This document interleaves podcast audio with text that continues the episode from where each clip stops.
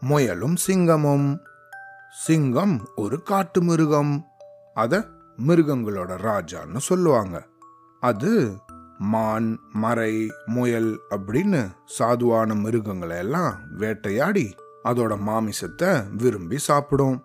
ஒரு காட்டுல வாழ்ந்துட்டு வந்த சிங்கம் தினமும் பல மிருகங்களை வேட்டையாடி சாப்பிட்டுட்டு வந்துதான். இதை பார்த்த மற்ற மிருகங்களுக்கு ரொம்ப பயமா இருந்துதான் சிங்கம் இந்த மாதிரி பல மிருகங்களை தினமும் கொல்றதால தாங்களும் சீக்கிரமா இறந்துடுவோமோ அப்படின்னு நினைச்சு அந்த மிருகங்கள்லாம் பயந்து போச்சான் இதனால அந்த மிருகங்கள் எல்லாம் ஒன்று சேர்ந்து ஒரு யோசனை பண்ணிச்சான் சிங்கத்தை எதிர்த்து அந்த மிருகங்களால் போராட முடியாது அப்படிங்கிறது அதுங்களுக்கு நல்லா தெரியுமா அதனால அந்த மிருகங்கள் எல்லாம் ஒன்றா சேர்ந்து சிங்கத்துக்கு தினமும் ஒரு மிருகமாக இரையாகிறது அப்படின்ட்டு முடிவெடுத்து தான் எல்லா மிருகங்களும் சிங்கத்தோட குகைக்கு ஒரு நாள் போச்சான் போய் தாங்கள்லாம் சேர்ந்து ஒரு முடிவுக்கு வந்திருக்கிறதாகவும் அதனால் சிங்கராஜா இனிமேல் இறை தேடி அலைய தேவை கிடையாது. நாங்களே தினம் ஒருத்தராக குகைக்கு வந்து இறையாறோம் அப்படின்னு சொல்லிச்சான் இது மட்டும் இல்லாமல் நீங்கள் பல மிருகத்தை ஒரே நாளில் கொன்றதால நாங்கள் எல்லாரும் சீக்கிரமாக இறந்துடுவோம். அந்த மாதிரி ஆச்சுன்னா உங்களுக்கு சாப்பிட்றதுக்கு வேற வழி இல்லாமல் நீங்களும் சீக்கிரம் இறந்துடுவீங்க அப்படின்னு சிங்கத்துக்கிட்ட இதெல்லாம் சொல்லிச்சான். இதை கேட்ட சிங்கராஜா பயங்கரமாக மகிழ்ச்சி அடைஞ்சுதான். அன்னிலேருந்து ஒரு ஒரு மிருகமும் சிங்கத்துக்கு இறையா போச்சா ஒரு நாள் ஒரு முயலோட முறை வந்துதான். முயல் சிங்கத்தோட குகைக்கு கொஞ்சம் தாமதமாக போச்சான்.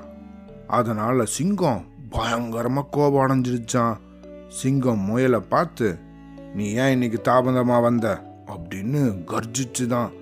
அதை கேட்ட முயல் நடுக்கத்தோட சிங்கராஜா நான் வர வழியில் வேற ஒரு பெரிய சிங்கம் என்ன பிடிக்க வந்தது? நான் பதுங்கி பதுங்கி மறைஞ்சு அதுகிட்டேந்து தப்பிச்சு இப்போதான் வரேன் அப்படின்னு சொல்லிச்சான். என்னை விட பெரிய சிங்கம் இந்த காட்டில் இருக்கா என்ன? அப்படின்னு பயங்கர கோபத்தோட கேட்டுதான் அந்த சிங்கம்.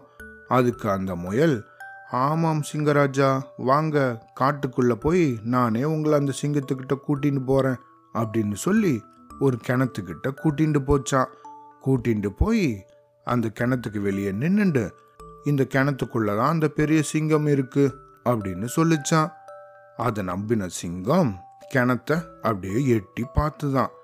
அப்போ சிங்கத்தோட பிம்பம் வேற ஒரு சிங்கம் கிணத்துக்குள்ள இருக்கா மாதிரி தெரிஞ்சுதான். அதை பார்த்த சிங்கம் பயங்கரமா கர்ஜனை பண்ணிச்சான். அந்த பிம்பமும் இதே மாதிரி திருப்பியும் கர்ஜிச்சுதான். இதை பார்த்த சிங்கத்துக்கு ஆத்திரம் பொங்கி வந்துதான்.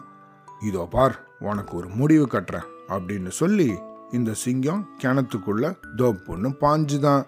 உள்ள போனதுக்கு அப்புறமா தண்ணியில முழுகி சிங்கம் செத்து போச்சான். அந்த முயலோட சமயோஜித புத்தியாலையும் அதோட முயற்சியாலையும் மற்ற மிருகங்கள் எல்லாம் காப்பாற்றப்பட்டுதான். அவ்வளோதான்